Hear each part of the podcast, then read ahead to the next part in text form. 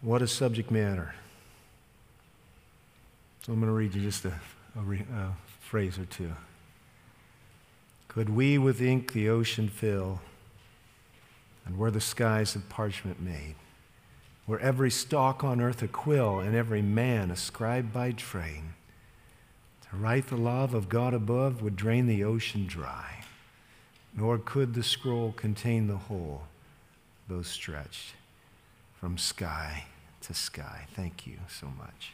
Let's pray.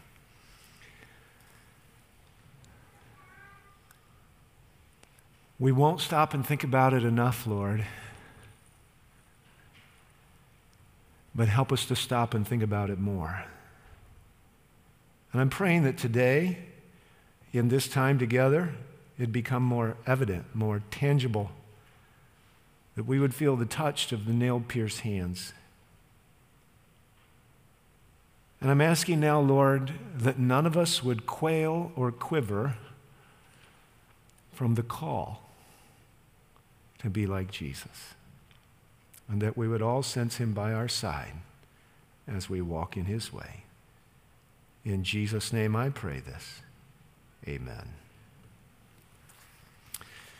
I'm in the middle of a series on true men. And to spend five sermons on one paragraph, you better think about it make sure you know what you're doing.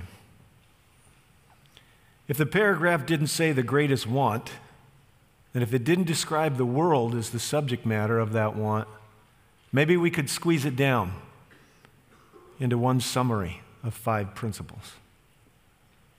But because it says that the greatest need of the world is the right kind of person, maybe because the instrument of delivery is as important as the message that's being delivered, maybe because the fruit of the message on the messenger. Maybe taking the time to look at these significant descriptions of need are important. Somebody have a bulletin I can borrow? We're going to say this quote together every Sabbath. Teach it to your kids. Stick it in your Bible. Let's say it together. The greatest want of the world is the want of men. Men who will not be bought or sold. Men who, in their inmost souls, are true and honest. Men who do not fear to call sin by its right name. Men whose conscience is as true to duty as the needle to the pole, men who will stand for the right though the heavens fall. You tell me of a person listening here today who doesn't really want to be that kind of person. We were made in the image of God. We were called to a nobility and a dignity that the world will take note of, but it's pricey. It's pricey. Years ago, when my kids were little, I went through a very challenging experience working for my church, my church that I love. I was in my early 30s, and I had watched some decisions and actions happen that were totally lacking in integrity. It was a train wreck waiting to happen and everybody who could have and should have stopped it by standing in the way and throwing the switch and saving the train from going off the bridge just jumped off the tracks. And in my ministry, I've had to deal with this lots of time. You know, everybody's saying, Did you hear what they're all talking about? People will come to me thinking they're doing me a favor and anonymously carrying with them supposedly 99% of the church. And as they convey to me their information, and I watch the solitary light of the locomotive at the head of a train that may have 100 cars behind it, or maybe just one, bearing down on me, and the intent of this dysfunctional action is that I'll jump out of the way too and the train can roll on through. And thus, many a dysfunctional church is codified and calcified and eventually buried. What was particularly difficult about it was that I had been raised on this statement by my church school teachers. Praise the Lord for church school teachers. And this statement had been written in my mind as a man of principle, and I figured that the prophetic work of which every parent and pastor and administrator is a part of, and certainly every preacher, ought to involve this kind of principle. It ought to ring true to the innermost person. And when it didn't, it was exceptionally disappointing. But when it went beyond that, because the absence of this kind of integrity was marked with power over me to affect me negatively, then I was on a real journey. And I want to tell you, the devil was there and he was sowing the seeds. Throw some bitterness out here, see if it'll grow. I think his heart's ripe. Fertilize it with a few more little chapters and a little innuendo and an opportunity missed here and looked over there. It worked. The seed sprouted. And you can be sure the devil was there to water this part of the garden of my heart. And it got worse. And it got worse. Until finally, I was on vacation with some family members who worked for the institution that I love, the church. And they were in positions of authority. And we got into a conversation. And the ground had been so strewn with the seeds of resentment. And the fruit had grown up to where now it wasn't just visible to the inside look, but it was audible. We were sitting in a building in Maine in the summer camp, Lawroweld. And when I walked out of that building, I was so angry. And between the little cabin we were staying in and where the family had been gathered, my wife summoned the courage and I am so thankful for her to look over at me and say, You sound bitter.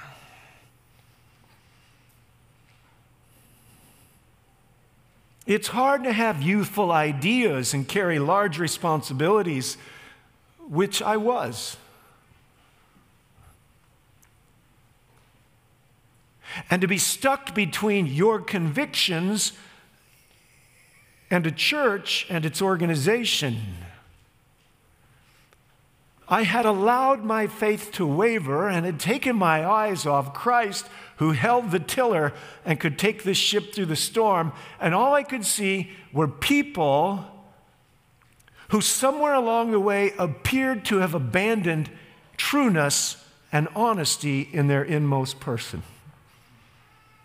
And it was hurting me and I wasn't much to cry, so I guess I had to be mad.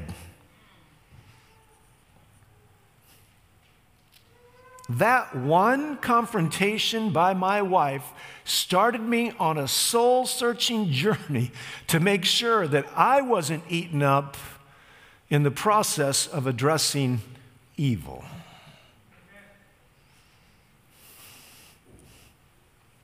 Now, 20 some years later, I realized what I couldn't see back then. Back then, they were all people on pedestals, and now they're people. Some of it is being the age I am. Some of it is just recognizing that everybody has a story and there's a reason for how they're acting. But there's one thing that I haven't given up on, and I don't want you to give up on it either, is that higher than the highest thought can think is God's ideal for man. And this paragraph describes how you get there. It's not that you pull yourself up by the bootstraps character wise, it's that you let Jesus take you by the hand and help you through every difficult circumstance. That's what God wants to do. And by God's grace, that's what he was doing with a young preacher. And by God's grace, that's what he's still doing today.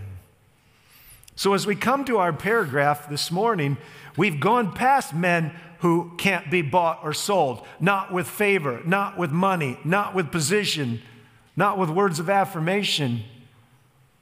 No, they're true. But now we're on to men who, in their inmost souls, are true and honest.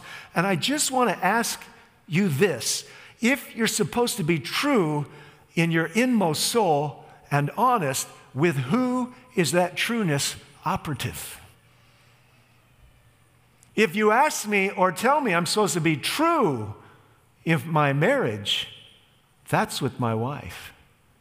If you tell me I'm supposed to be honest with my kids, that's my family. But when you tell me I'm supposed to be honest and true in my inward person, who's that with? Well, you might flippantly sound off yourself. I've not found myself to be naturally good at being true.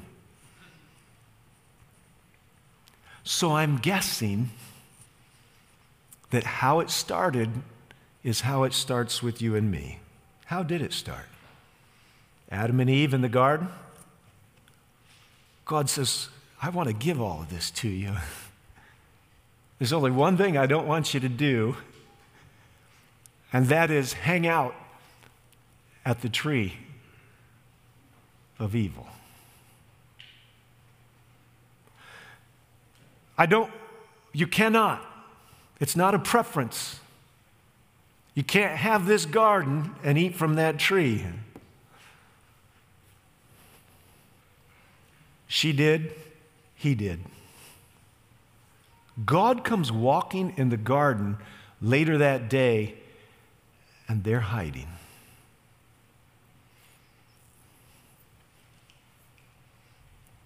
Nothing's hidden from God about you, me, or them but they're hiding. And look what they do. You know, God, that snake you created, you know, God, that woman you created, you know, God, this is your problem. You see how fast a person can deviate from being honest and true in their inmost soul? I mean, it happens just like that. So if you think it doesn't happen to you, stop and think again. If your soul is a virtual wasteland unexplored, then this sermon is for you. And by the way, the devil has one great hope at the very end of the age, and that is in this economy of attention that you will be so distracted that you don't grow personally and you don't even really know yourself. I know things about myself in this phase of life that I didn't know in my middle 30s. And I knew things then I didn't know in my adolescent years. God wants to strengthen us, Paul says, in the inner man in Ephesians 3:16. So the devil of course wants those regions unexplored. Made in the image of God, called to represent him in an evil age, we cannot afford to have our minds darkened, like Paul writes about in Romans chapter 1. For even though they knew God, they did not honor him as God or give him thanks, but they became futile in their reasonings, and their senseless hearts were darkened. Paul in Ephesians picks it back up, being darkened in their understanding, excluded from the life of God because the ignorance that's in them, because of the hardness of their heart. So this morning, I want to do two things. I want to look at the lives of two men who I believe started on the same track with much of the same original character components.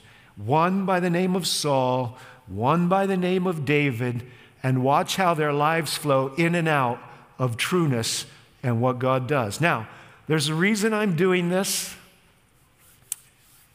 And let's look, if we could, in the book of Matthew, chapter 7. There's a reason I'm doing this because if ever you needed discernment, you sure do need it now. Never has the world been so polarized. Should we be surprised? As the Holy Spirit is withdrawn, Matthew chapter 7, as the Holy Spirit is withdrawn, the deceits, the anger, the division, Matthew chapter 7. If ever you needed the Lord before, you sure do need him now. If you haven't read the book of Jeremiah recently, in conjunction with the last part of the Sermon on the Mount, I encourage you to read it. Amazing book. Why? Because it's mainly about what verse 15 is about. Jesus says, the only sermon recorded by our Lord, beware of the false prophets. They come to you in sheep's clothing, but inwardly they are ravenous wolves. Everybody listening to me here today has to decide is he a false prophet? Most of you have decided otherwise. That's why you're here. But it is your job to discern. Jesus said, Beware. Verse 16 You will know them by their fruits. Grapes are not gathered from thorn bushes, nor figs from thistles, are they? So, very good trees bear good fruit, but bad trees bear bad fruit. A good tree cannot produce bad fruit, nor can a bad tree produce good fruit. Every tree that does not bear fruit is cut down and thrown into the fire. So then you'll know them by their fruits. But he's not done. We need a little help still because there's a lot of people that wear the moniker pastor, teacher. There are lots that wear the moniker parent, but some are false and some are true. But let's just stick with prophets for the moment, could we? Not everyone who says to me, verse 21, Lord, Lord, will enter the kingdom of heaven, but he who does the will of my Father who is in heaven will enter. Many will say to me on that day, Lord, Lord, did we not? Now pay close attention, because this is some form of potential fruit. Did we not prophesy in your name? And in your name did we not cast out demons? And in your name, did we not perform many miracles? And then, surprise, surprise, I will declare to them, Depart from me.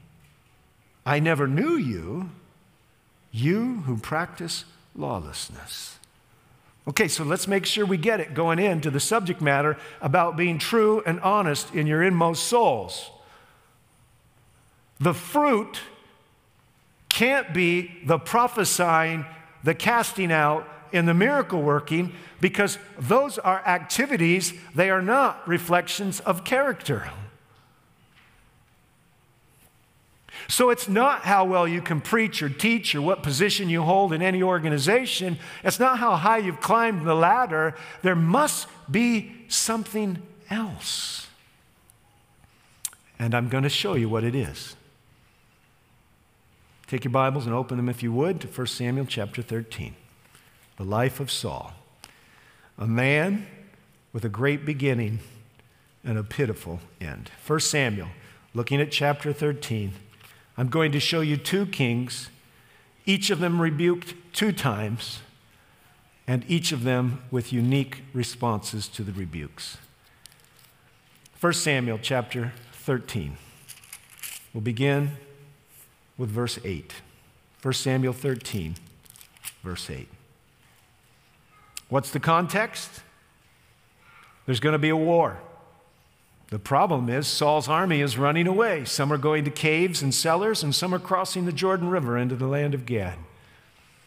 The other problem is the prophet's not here, and he said he would be. Verse 8. Now he waited seven days according to the appointed time set by Samuel, but Samuel did not come to Gilgal. Gilgal being that spot where after they crossed the Jordan River, they set up their 12 stone altar not far from Jericho. and the people were scattering from him. So Saul said, Bring me the burnt offering and the peace offerings. And he offered the burnt offerings. And as soon as he finished offering the burnt offerings, behold, Samuel came, and Saul went out to meet him and to greet him. And Samuel said, What have you done?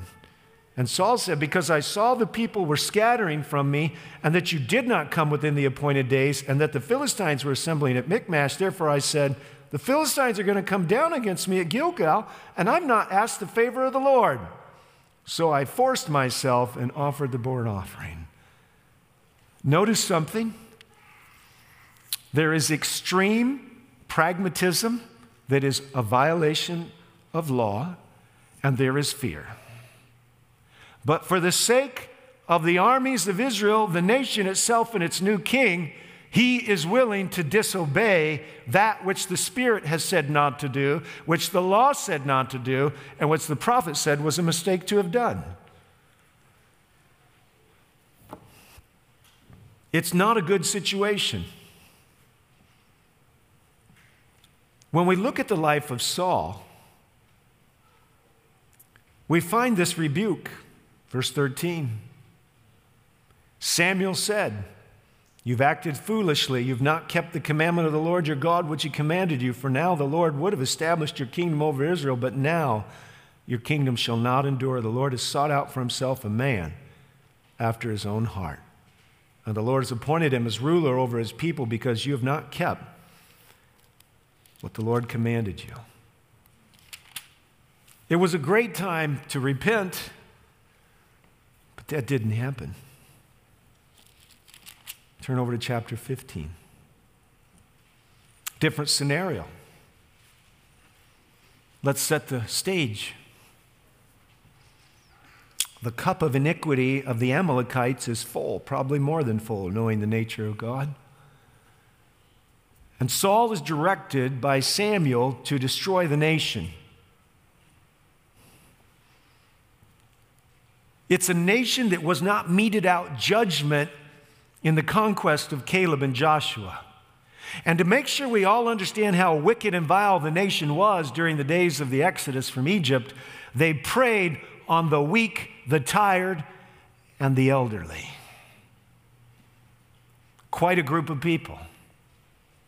Only God understands when nations have been weighed in the balances and found wanting, but many today are headed wholesale that way. This one had already made it. And Saul was directed, it's judgment time, execute everyone. He didn't do it.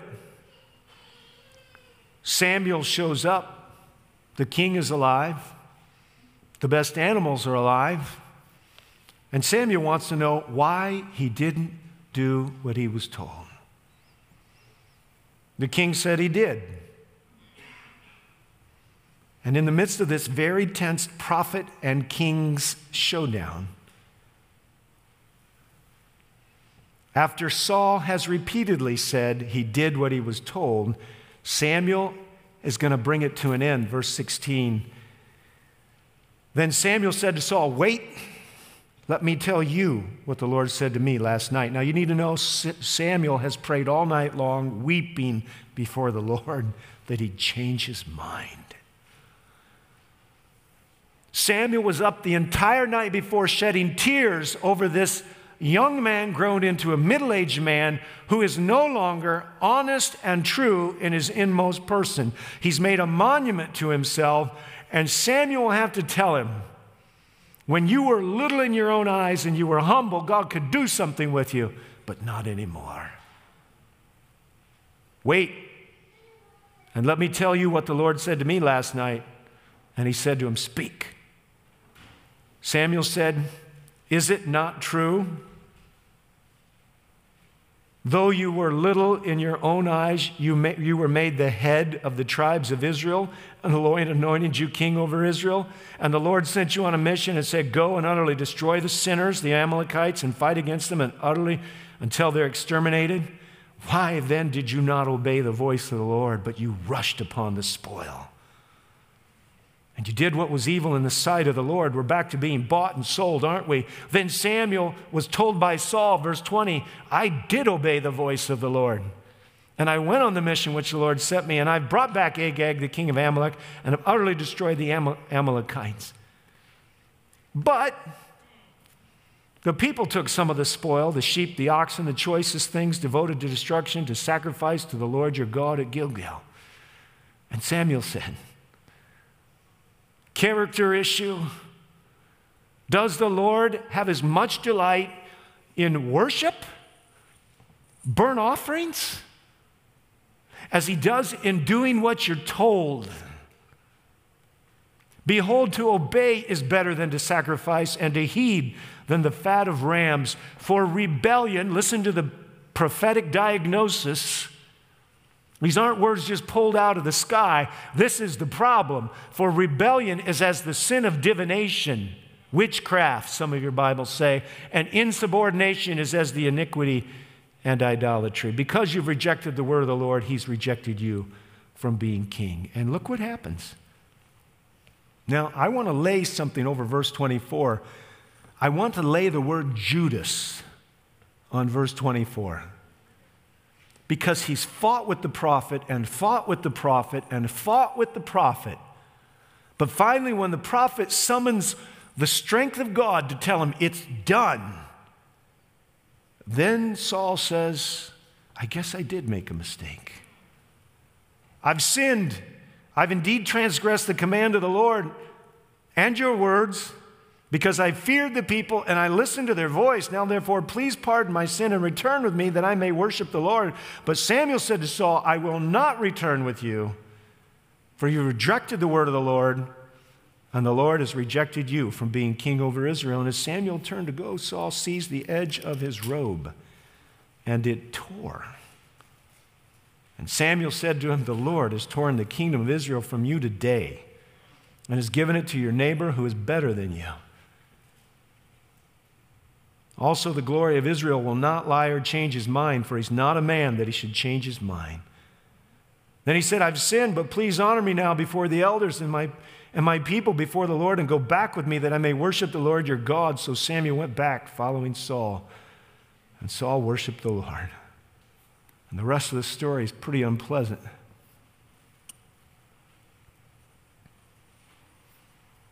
What happened to Saul? Question. Now, the statement what happened to Saul can happen to me, and it can happen to you. Started out good, praise the Lord. Sincerely followed Jesus as a 12 year old, praise the Lord. I believe a lot of those 12 year old commitments are exceptionally good.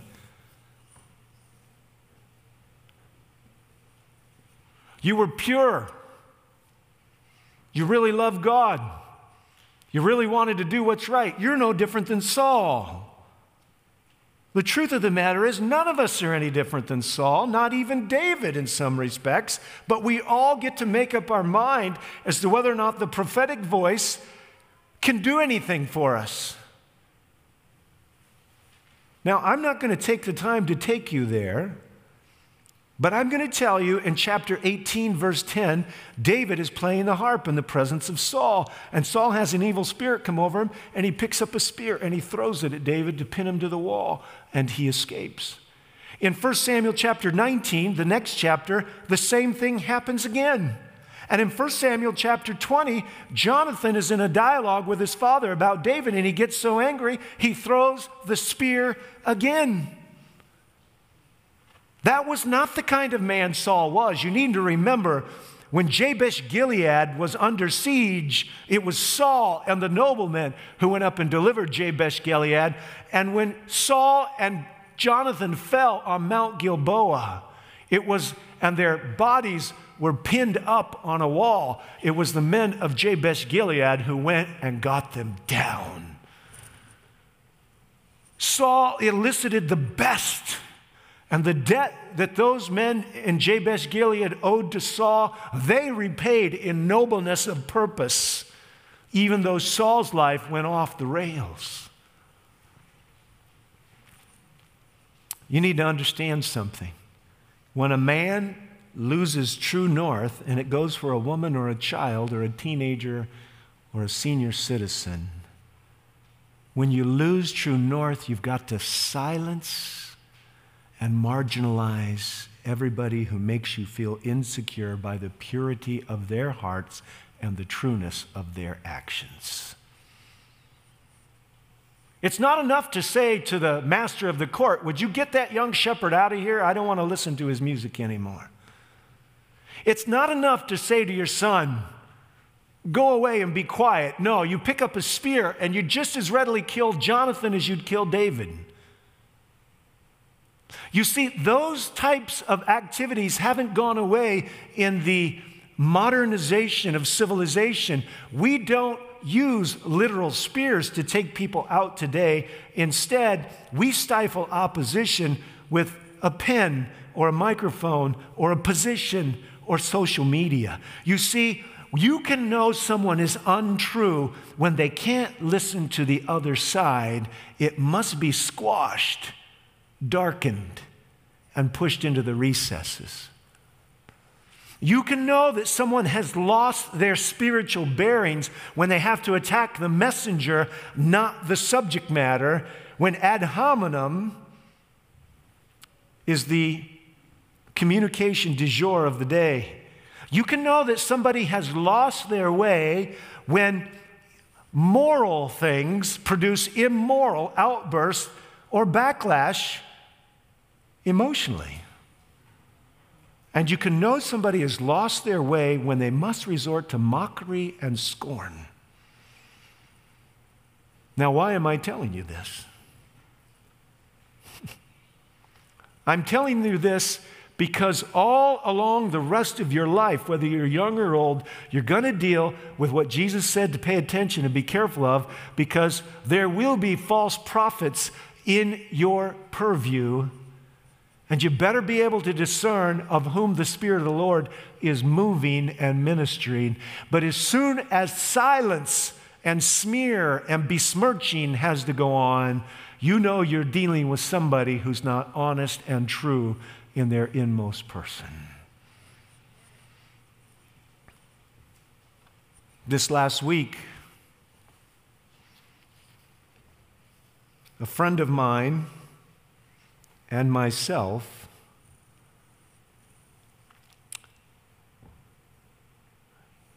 were written about in two different articles. One made us the equivalent of Desmond, Desmond Fordites, and the other made us the equivalent of David Koreshites.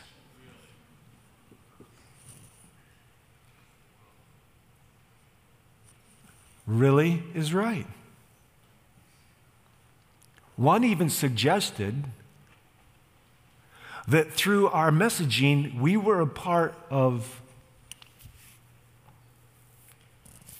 I may not get it quite right because I didn't plan to say it, but I'm going to say it to show you how far off the rails some people go. Wholesale ritual mass murder.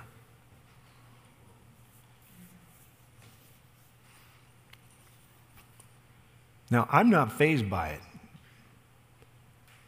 I think it only declares the darkness from which they launch on the internet their salacious and hellacious attacks. And for any one of them that might watch this message, I would tell you this I have a phone number, it's printed on the bulletin. And anybody that wants to call me up and visit, I would be glad to do that because I really believe that Christian men and women can sit down and discuss ideas without moralizing and demoralizing. When you've got to pick up the spear and smear, or worse than that, seek to destroy. Yes, there are people for whom legitimate duly processed speaking appointments have been canceled. Silencing is a technique, but it's the one they used on Jesus, and it finally worked at the cross. They picked up stones in John chapter 10 to take him out. They tried in Nazareth to throw him off the hillside. And finally, they found a weak Roman governor and a corrupt high priest that would do the deal for them. Satan found his people. But listen to me.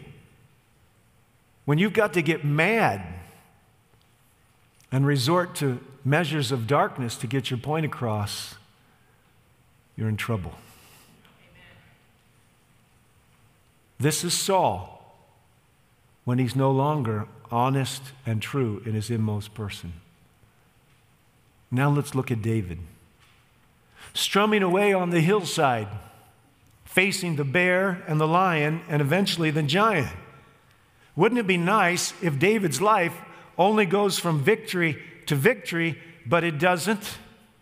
He's chased around.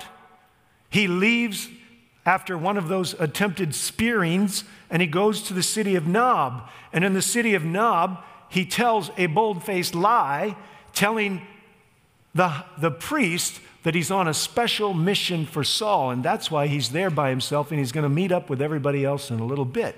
But in the meantime, I need a sword, and I'm hungry. So out comes Goliath's sword, and here comes the showbread.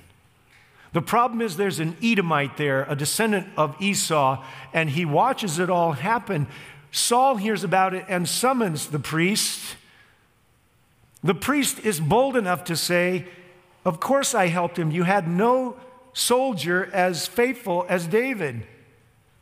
Then Saul, no longer true and honest in his inmost soul, says to the temple guard, Destroy them all. There are 86 men standing there. They won't unsheath their swords. So he looks at Doeg, a man who could never even begin to get into the category of education, page 57. He says, All right, you kill them then. And he unsheathed his sword, and 85 of the 86 die that day in Saul's palace.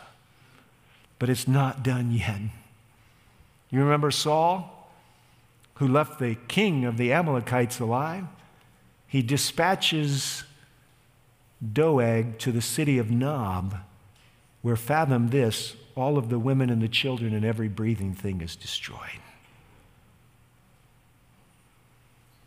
That's David at a moment that's not true and honest in his inmost soul. And there's other chapters too. You know, 1 Samuel chapter 24 and 25.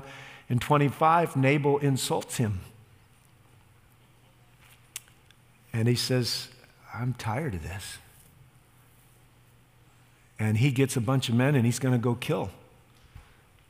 And Abigail comes along and he gets a prophetic confrontation from a powerful, courageous, education, page 57, woman. He writes a psalm, Psalm 141 Let the righteous smite me, and it'll be a blessing to him. Let him strike me, and it'll be a balm to my soul. This is David on the other side, or the same side of Saul. Of course, we see David being chased by Saul and in that cave, and he's unsheathing his knife, and everybody in the corner is whispering, Take him out. God gave him to you, kill him. And David comes close, but instead he cuts off a corner of the robe instead. And his conscience smites him. And finally, we have that encounter after he takes another man's wife and murders him in the process. A little baby dies or will die. And a bold man shows up who's not afraid. And he tells a story of a rich man and a poor man and a little lamb that's used for supper. And David steps up off the throne and he says, That man should die. And Nathan says, Self imposed verdict. It's you. Our scripture reading, let's turn there, Psalm 32. It's an inside look at a man who has wandered across the moral landscape and done tons of damage, but he's coming back. And this morning I'm talking to those who need to come back. They need to be principled, loving, faithful children of God. Psalm 32, how blessed, verse 1, is he whose transgression is forgiven, whose sin is covered. How blessed is the man to whom the Lord does not impute iniquity, and in whose spirit there is no deceit. This is written as a result of the encounter with Nathan the prophet. It couldn't be kept secret, it all came out in the open. David isn't sorry for political sake, David is sorry. And he's telling what's been going on inside of him as he's been wrestling these months. Verse 3 When I kept silent about my sin, my body wasted away. He had a beautiful woman. The story was buried in a grave out on some battlefield, he thought. But the man wasn't free because the Holy Spirit lives and he convicts people of sin. Doesn't matter what modern society says. Verse 4 Day and night your hand was heavy on me, my vitality was draining away as with the fervent heat of summer. But then there's a change, thanks to the prophet. I acknowledged my sin to you, and my iniquity I didn't hide. And you could also write in the byline, and I didn't excuse it. I said, I will confess my transgressions to the Lord, and you forgave the guilt of my sin. No wonder it says in the margin that somewhat mysterious term, Selah. Therefore, coming straight from the man who was not acting after a man after God's own heart, but his heart has been recalibrated in the encounter with the prophet. Therefore, let everyone who is godly pray to you. And you know what? You might find yourself acting not too godly as well, and you can still pray to him at a time when he may be found. Yes, I want you to know that there's nobody listening to me today who has the power to keep their heart calibrated to what is true and honest on the inside. There's a constant pressure. It's a orthodontic pressure and an attempt to rearrange the life. Everywhere you go, something's beeping or buzzing or flashing for your attention.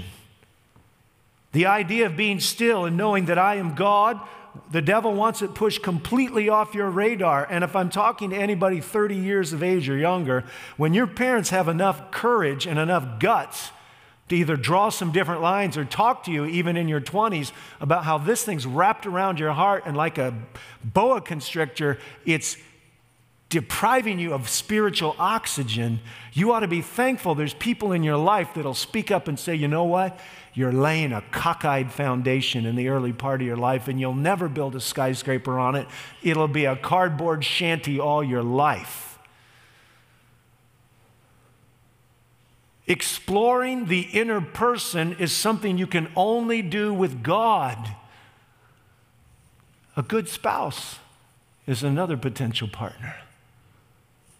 Yes, when my wife looked at me in the dark of that Maine summer night and said, You sound bitter, I had to either have a quick pastoral, powerful rebuttal to tell her she didn't know what she was talking about, or I needed to let her prophetic truth do its work and hew away on me too. And I'm thankful she had the courage, and I'm thankful I let her.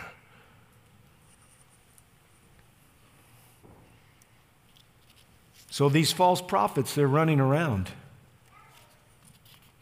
Question is whether or not you'll have trueness in you to recognize them. It's not about data, the decisions you have to make. It's about light versus darkness in the deepest, inmost places. It's the same prayer that David prayed that he's calling us to Lord, search me and know me, and see if there be any wicked way in me, and lead me in the way everlasting. Psalm 139. God's church is weak and impotent. It is not impacting the world. And there is a reason. And the reason is Christ is not enthroned within the Lord of glory to shape all aspects of our life. And consequentially, like Gandhi would say, I like your Jesus, but I don't like your Christians very much. If you want to have an impact, you're going to have to have the courage that this kind of godly living takes because the world is redefining love. They're trying to redefine the very nature of what God is, and they're trying to make it look like anybody that holds on to the old paths is the problem. Yes, it's going to get attention and it will garner respect and it will gather conflict into your life.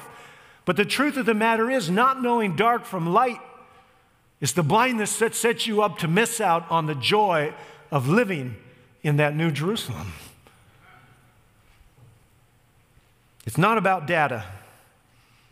How do I know it's not about data? Because light came into the world and people loved darkness more than light, and they crucified the light of men. It's not about data because Paul writes in 2 Timothy 3 7 that you can study your life away and never come to a knowledge of the truth. Why? Because coming to a knowledge of the truth requires being honest in your inmost soul. Jesus would say, They worship me with their lips, but their hearts are far from me. Paul will tell us in Philippians 2 9, at the name of Jesus, every knee is going to bow and every tongue is going to confess. So, how do I know it's not about data? Because Revelation chapter 20, verses 7 to 9 tell me that when the New Jerusalem comes down out of heaven and it lands on this earth, when the wicked are resurrected to face the executive portion of the judgment, some of them have already seen Jesus come one time. And the living evidence that God is genuinely Lord and has more power than the, uh, uh, the arch apostate is right there in the presence of the beauty and the peace of the redeemed. And yet they go after the city like they think they're going to win. Don't tell me it's about data. It's about how true your heart is. And what happened to Lucifer eventually happens to every human being that's lost. They get to where they don't know themselves and they can't know truth and they don't know God. Sober, sober, sober, sober. How do you become honest and true? Well, first of all, you pray the same prayer David prayed Lord, create in me a clean heart and put a new and right spirit in with me. Another psalm written after the horrendous experience with Bathsheba. If you want to go from being a pagan to a prince or a princess, there's a process. You have to be open to letting the Holy Spirit explore with you your soul. You got to recognize when God's talking to you. You do that two different ways. You find the sources of inspiration, and I don't mean man made, I mean divine, so the Bible and the prophetic gifts. And you find somebody who's a lot older than you that you know it's working with. And when you think you hear God talking to you, you ask somebody who's way ahead of you and learning to listen, do you think that was God? If it lines up with the principles and the precepts of Scripture, no matter how radical it may seem, and if it's affirmed by someone that categorically would tell you you had gone loony, or else you're walking in the way, go for it. It's time to start moving. Jesus said in John 10 16, My sheep hear my voice. Psalm 46 says, Be still and know that I'm God. When every other voice is hushed in the stillness of the soul, God will speak plenty loud enough. The problem is, He's been talking to us, nagging us, and some of us are afraid that we've already heard Him too well and we don't like the message. Yes, after you open your heart to some exploration and you actually start listening, friends, you've got to talk with God. If you want your soul calibrated for true north, if you don't want to be deceived by the darkening natural inclination of the carnal heart, which can take anything good and twist it bad or anything bad and twist it good, then you're going to have to let the Spirit blow into your life like the wind. And then you're going to have to do something about it. You're going to have to obey. It's going to involve some risk. But let me put a serious warning up right here. Human beings were made to be true. Listen to me. Human beings were made to be true. And I'm going to prove it with modern psychological science. For all of you that have taken Psychology 101 in college, and for all of you who haven't and never will, and that's okay. there is a term you need to be familiar with. It's called cognitive dissonance. And even the secular students of the mind have discovered this that the actions of an individual and their beliefs cannot remain out of sync for very long. In other words, what you believe is right or true, you must act on. Here's the warning. If you refuse to act on the movings of the Spirit in your life and the truth that He delivers to you with patience and kindness and persistence, I'm going to say it again with patience and kindness and persistence. If you refuse the prophetic voice, eventually you have to change how you think to fit how you're acting. Oh, it happens. You don't want to be out of sorts with your kids.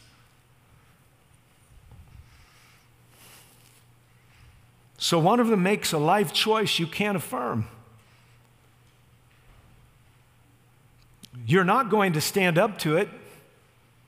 You're going to have to get out of the way, so something's going to have to change. You're going to have to ratchet down the value of that virtue in your mind, and eventually it won't be a virtue at all. And eventually, the ones who have anything bad to say about your child's choice will be the unvirtuous ones, even though you probably should have been the first to do it lovingly, but do it.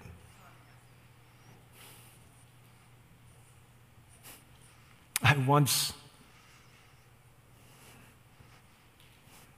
I once, you know, I was effectively a youth pastor for 20 years at an academy church. And I made the mistake of bringing up the most controversial subject in all of Adventism in all time. Go ahead, get in your mind. What is it? Don't say anything. I was reading a book by a non Adventist pastor the other day, and he said the same thing.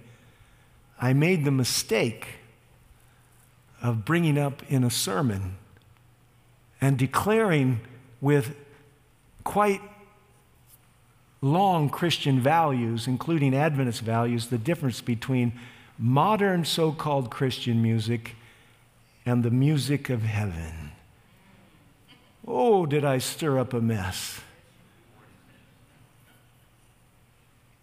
I was sitting in the office of one of our church employees. I'll leave it that generic because it's a small enough church world. And that person came unglued on me. Unglued. Well, I'm going to assert today that truth remains truth. Now, how many people are for it? And error remains error.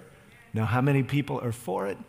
God's word and the principles of Scripture, the Holy Spirit didn't change, neither did the Son, and neither did the Father.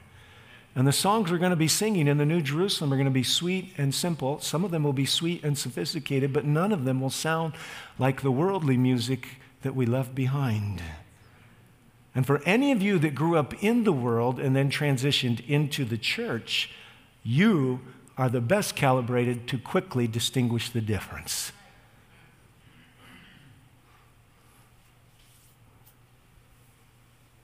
So I wondered why did this person have to come off so vehemently? Well, they had made it a moral issue, and that somehow I was severing a lifeline between the young people and God. Well, I have no doubt that the devil threw it out there as a supposed lifeline, but it didn't lead back to the ship of salvation. It wasn't too many months later that the person was fired for unethical behavior. What you need to know is that when you drift in issues of sincere honesty and truthfulness in your own heart in one area, you'll drift eventually in other areas. And to make up for the lack of confidence in the truth, you will exercise the emotionality or the power of your position or the letters after your name. You can besmirch and you can smear. You can use a spear or a pen or a social media site or whatever it might be. But the truth doesn't need to utilize those methods because the truth can bear up under scrutiny and civil dialogue.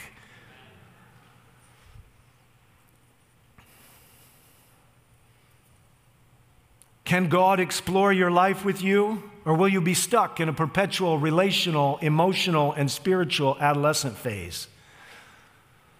This is the problem with a lot of our church members, and it's a big problem also with some of our pastors because they refuse to fulfill the prophetic role. Consequently, there is no catalyst for growth because nobody in the family system that exists in which this has been reinforced is going to stand up and say, you know what, you got a problem in how you relate to people. And for those little churches where people have taken hold, stranglehold on control dynamics in the church, it's not going to change until the Holy Spirit and a kind and willing person, be it an elder or a pastor or a deaconess, has enough love and boldness to say, you know what? This is broken. It's immature. It's not right. You need to grow. And I'm standing up to you and I'm declaring an end to the societal and systemic dysfunction operating inside these walls. Little churches can be wonderful places if there's great leadership. And they can be a wasteland of infighting and control if there's not. But for all of us today, God is calling us to explore only with Him our story, our place, and our trajectory. You married? Pity the person that's married to somebody who's not true and honest in their inmost person. I've been at it for 36 years. I'm here to tell you it's the best thing that ever happened to me aside from my salvation. And I'm here to tell you it's super hard work. But the best marriages are to the people who are honest and true in their inmost soul. No, we don't fix everybody's problems. We can't even fix our own overnight. But I'll tell you what, if you've got a good partner who can say to you on the way out of the, out of the auditorium at Laura Lawroweld, I think you're bitter. Think about it. There are chapters in my child rearing where I can look back and see how that bitterness affected my degree of patience with my children. Don't tell me pastors don't have some difficult things to deal with and they don't pay a higher price than most people know. Yes, God, you have permission to explore my soul with me. Yes, search me and know me, and I'm going to listen. And then, God, I'm going to obey. And if it's embarrassing because I got to admit some things nobody knew were going on, I'm going to do it. I need to tell my church family here today there's some things I've apologized to people to, only the very closest probably the only, the closest one, my wife, that I was not duty bound to apologize for because it was private. But nonetheless, I wanted to set up a firewall from ever going back there again.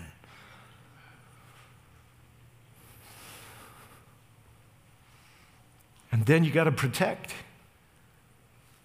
We're not yet to the compass that points true north, you know, the needle to the pole. We're not there, but I need to tell you something. If you want to be honest and true in your own soul, you better remove the magnetizing dynamics of the idolatrous opportunities and pleasures that exist in this age. Get rid of them. What do you get as a result? Perfect peace, courage, self respect, the deepest, best friends actual meaning and purpose in your life. I survived that journey 20 some years ago. I actually grew through it. My compass got my compass got corrupted.